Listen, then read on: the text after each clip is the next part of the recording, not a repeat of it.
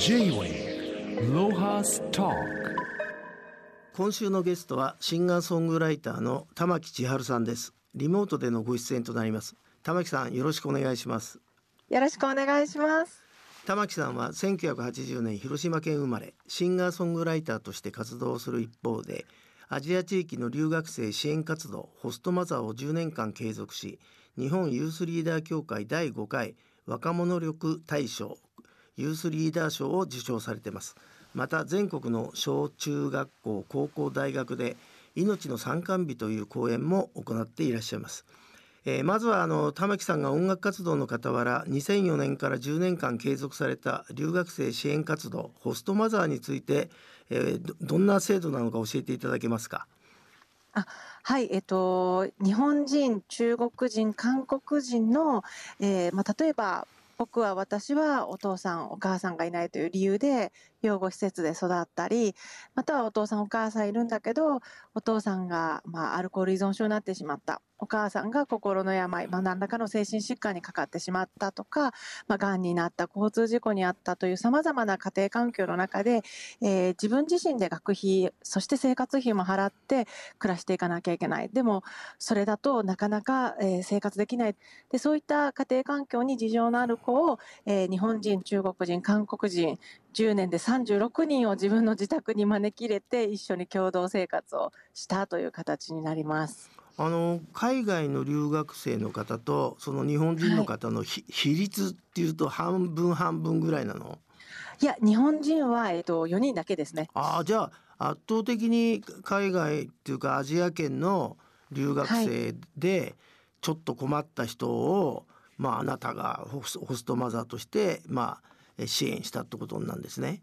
そうです。あの、何の団体も私作っていなかったので、自分自身のポケットマネーで 10年間36人のお母さんをしたという形になります。すごいおせっかいで立派だね。ああの、ね、あのその子たちってさ、えー、まあ、多分知り合いがね、こう卒業するとまた知ってるやつを連れてくんだと思うんだけど、はい、一番最初の子は、えー、どんなきっかけだったんですか？一番最初のきっかけは中国人の留学生の女の子でした。で、当時私が24歳の頃、2004年になるんですが、その時が初めての出会いで、えー、すごくこうお家を借りることに困ってたんですよね。で、その中国人留学生の子と、じゃあ私と一緒に暮らそうかって言って始めたのがきっかけになります。あのその時に、えーはい、あなたの、まあ、家に連れてきたのか部屋に連れてきたのか分かんないんだけどその家にはごあなたのご家族はいなかったんですか、はい、私広島出身でですね19歳の時に東京に、えーと、上京してくるんですが当時はあのおっしゃる通り一人暮らしを始めていてでたまたまその出会った中国人の女の子のお家に行ったらですね6人ぐらいの中国人留学生が6畳一間の家に暮らしてたんですよ。で最初一人だけ受け入れたら、あの、さっき言ってくださった通り、あの、ママ、学校に家借りれない子いるけど、連れて帰ってきて、以外芋づる式で10年で36人っていう形になって、ちょっとずつ私も、はい、引っ越して家を大きくしました。はい。それ最終的にはどのぐらいの大きさの家で何人ぐらいで同居してたんですか？えっとですね、えっと、最終的には3階建ての一軒家を世田谷区の桜上水というところに借りまして、うん、えっ、と、一番多い時で12人、でも基本的には9人っていう形で、その3階建ての家に私を入れて9人で住んでおりました。そのなんだろうな、えー、見ず知らずの人でに、まあ本当に文字通りあのお母さん代わりになってあげたみたいですけども、その、はい、忍耐力っていうのかな、その許す力ってどっから来てるんですかね？えっと、振り返って思うことは、私自身、あの、父を自殺という形で亡くした自死維持だったんですね。はい、で、同じような境遇の子たちを受け入れる中で、なんていうか、こう、ま私もすごく周りに助けてもらったし、またはもっとこんな風に助けてくれる人がいたら、学校を卒業できたのにっていう思いがすごく強かったので、なんかこう、自分で自分を抱きしめるというと気持ち悪いんですけど、こういう風に助けてくれる人がいれば、いつか私も助けてもらえるはずだ。だって私がやってるんだから。同じようなお人よしが世の中におるかもしれん。だって私がやってるんだからみたいな思いで続けることで自分自身、まあ、世の中を信じる原動力に変えていたっていう部分はありました。J-Way ロハスタまあ、あの玉木さんはその活動とは別に、えー、全国の小中学校高校大学で命の参観日という講演も行ってらっしゃるんですけどこれもあれですか、はい、きっかけはお父さんの自殺なんでしょうか？そうですね。あの、もちろんそういった自死、自死、まあ、自ら命を絶ってしまうということに直結する部分もあるんですが、我が家は、あの、さっき言ったように、日中韓3つの国の子供たちで共同生活になるんですが、正直在留外国人の人と暮らすよりですね、日本人を預かるようになってからのが生活が大変で、どういったことで大変かというと、ママなんだからわかるでしょ。同じ日本人だからわかるでしょ。どうして同じ日本人なのにわからないの？普通ならこれでしょって言われることがすごく辛くて、なんで私は分かってあげられないんだろう？どうして同じ日本人なのに普通がわからないんだろうって結構こう悩むことが多かったんです。だけれども途中で、在留外国人に対していつも私あなたのことは分からないしあなたの文化や歴史を知らないんで教えてくださいって言いながらあの一緒に暮らしてたのを日本人に対してもあなたのことがね分からんのよでもね知りたいんよってできない部分とかわからない部分があるけど教えてくれんっていうようになってからすごく私は生きやすくなったんですよね。でその時に実はあの、まあ、このこの4年間19歳以下の自殺率がずっと高いんですね。小学生でも自ら命を絶ってしまうんですが、日本人にはもう見えない見えない違い、本当は違いがあるのに、在留外国人に対してだったら顔の色が違う、言語が違う、肌が違うと分かるんですが、同じ日本人だから空気を読まなきゃいけない、分からなきゃいけないっていうこと自体がかなり生きづらさになってるんじゃないかなと思って、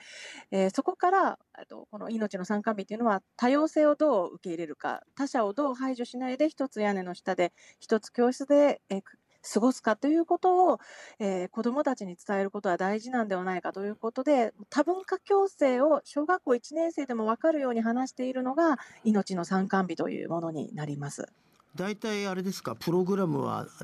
何時間ぐらいなんですか？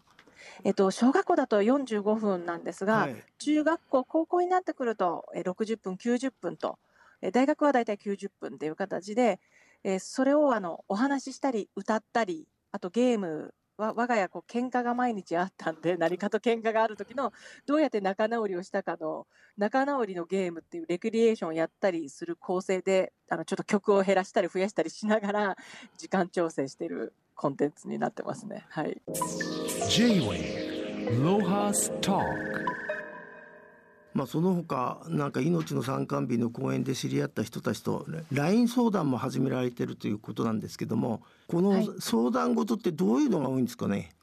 えっと、現在2000人の方とつながってるんですが、えー、そんなつながってるんですか？そうです。あの1日一番多い日で280通ってくるんですが基本的にはやっぱ今日は朝起きられなかったとかや学校今日は行かなくてもいいとか、まあ、ちょっと苦しいものになると、どうやったらお母さんに愛されるかというものもあるんですが、まあ、コロナになってからは、やはりなんかこう、親御さんでちょっとこう DV がある方が在宅勤務になったことによって、で子供さんも、えー、18歳ぐらいなんですけど、オンラインでの講義しかなくて、まあ、家にいる時間が多くなって、ちょっと DV がひどくなったことによって、今、ネットカフェで暮らしてるんだけれど、もうお金がつきそうだから助けてほしいとか、まあ、ちょっとコロナならではの相談も増えたりとかっていうのはいろいろありますね。まあ、玉木さんはそんな LINE 相談で感じたことを、えー、この度歌にされたそうですけど4月に CD がリリースされる、はい、これどんな曲なんでしょう？はい。えっと、まあ、皆さんいろんな相談事もしてくれるんですけど、あの、まあ、お父さんと話し合ったらお父さんが泣いてくれたっていう感想をくれたりすることもあって、みんなそれぞれが誰かの光になれる存在なんだということを伝えたくて作った曲になります。曲名教えていただけますか？はい。えっと、ありがとうごめんなさい。大好き。君が差す光です。J-Way ロハスターえー、玉木さんは2011年から広島安田女子大学の非常勤講師として異文化コミュニケーション論を担当されてるということなんですけど、はい、異文化コミュニケーション論ってもうどどういうことなんですか？なんか。いや今はもうあの差文化共生がテーマの講演になっておりますね。なので基本的にはまあ自分とは違う他者とと、えー、一つ地域で一つ教室で、まあ、一つ国でと一緒に暮らすかっていう共生についての方が主になっています。共生って共に暮らすってことね。あそうです。共に暮らすそ共生です。そその時のあのまあなんだろう玉木さんなりのそのヒントっていうのかなそれはな、何が一番大事なんですかねそういう異文化の人と共生するときに。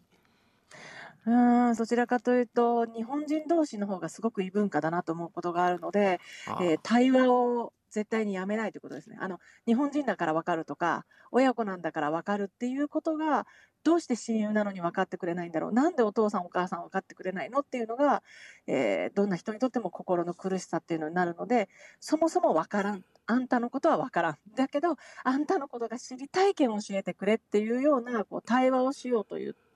それを忘れないことかなと思ってますね。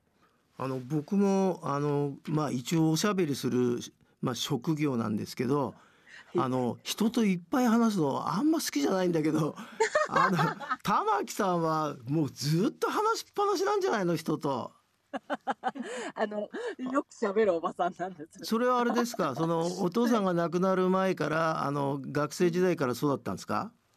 あの、実はうちのお父さんも亡くなる前に保護司の方から少年院から出てきた方を受け入れる活動をしてて、私は子供の頃血のつながらない兄が4人いて、うん。なんかこう、まあ、例えば道で、道端でこうストリートライブやってるお兄ちゃんとかお父さんすぐ連れて帰ってきてご飯食べさせたりしてたので、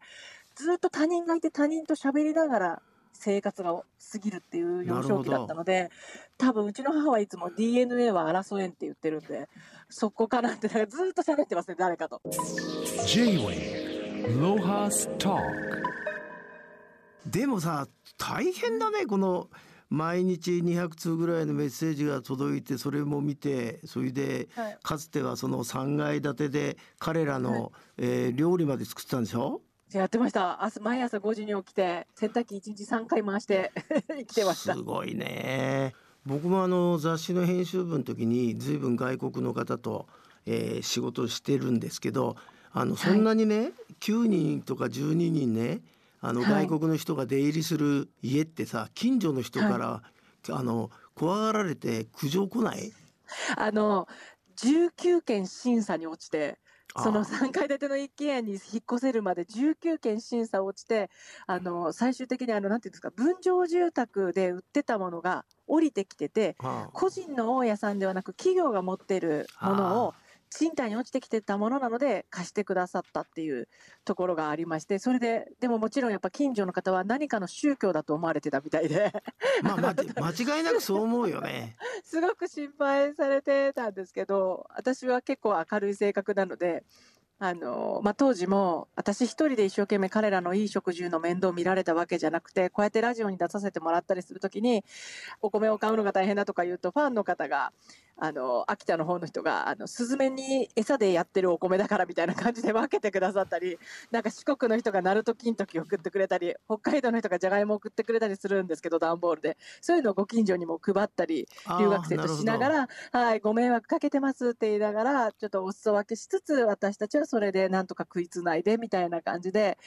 で、あの、一人では、あの、彼らを育てられなかったので、すごくファンの方には感謝してます。自分の時間をさ普通なんか持ちたいとかそそういうのが普通の人なんだけどそそういうのい一切なかったんだじゃあ。いや、今もそうなんですけど、人と関わってる方が楽曲も作れるんですよね。あの、ママのくせになんでって、こう、惨めな思いをした時とか、心の葛藤があって初めて曲が作れるタイプなので、あんまり不便さを私は感じないというか、他人と関わることに。はい。J-Way Lohas Talk まああと玉木さんはあの話はガラッと変わるんですけど、はい。餃子が大好きで2015年に餃子店のガイドブックプラスアルファ餃子女子を出されたと。で、はい。この本この本すごい売れたらしいんですけど。CD が1枚も売れないのに、これだけ Amazon でベストセラー1位になってしまうという不幸なんですけど、うん。全国43店舗、あの、コンサートで九州から北海道まで毎年ツアーをコロナ前はやっていて、その当時に全国を、えーココンサートの時に食べ歩いたお店43店舗入れました。あれですか？そあのぼ僕はあんまり餃子よくわかんないんだけど餃子はい。専門店に行ったんですか、それとも町はいの中華食堂も入ってんですか、あ全部行きましたね。私はあの中華店の昔ながらのなんていうんですかね、飽きない感じの餃子も好きだし、肉汁じりじり系のなんか専門店も好きだし、全部好きなので、あんまり関係なく行ってます。でもさそれだけ餃子好きだったらこの留学生にも餃子作ったりしたんですか？あ逆に言うと中国人留学生が作ってくれました。なるほどはいはいはい、皮から作ってくれるんで。はあ、それをあれですか？韓国の留学生が食べてか感動したりとかそんな場面もあったんですか？まあ、ありまでまあ、韓国の子は全部にキムチ加えちゃうから、いつも中国人が怒るっていうオチがあります。なるほど。しかしあれだなもう、えーめちゃくちゃだねその暮らし方はあのドタバタ騒がしいし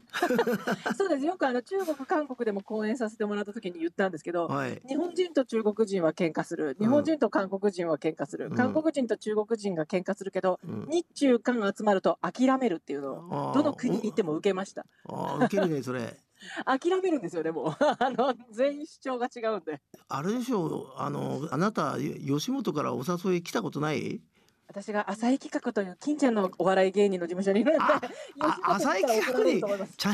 なんだ？あそだからもう喋りがうまいんですね。あ、褒められました。はい。ありがとうございます。でついには何？オリジナル餃子をプロデュース販売ということで、はい、あこれ相入り餃子って言うんですか？そうです。これはどどういう特徴があるんでしょ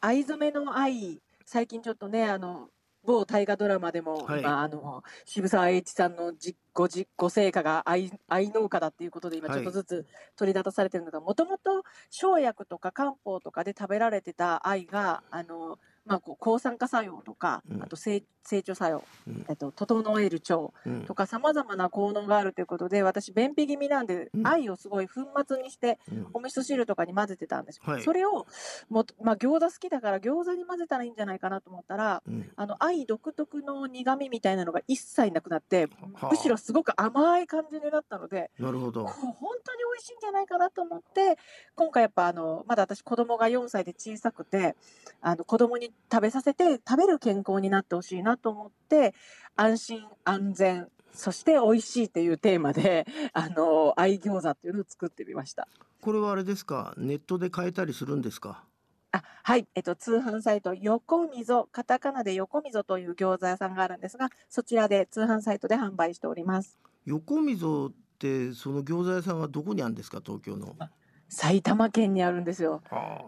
それはやっぱあなたが提携してるぐらいだからお気に入りの餃子屋さんなんですか？そうなんです。なんとここはあの保存料、着色料、うまみ調味料っていったものを一切使わないというこだわりがあって、うちの子供のあの離乳食で使うぐらい私がすごく美味しくて安心して食べられる餃子屋さんだったので、そこと一緒に作りました。それえ駅はどこなんですか？横溝はあ、大宮駅からすぐですね。へえまあ大宮まで餃子好きなやつは行くんだろうな これ聞いて。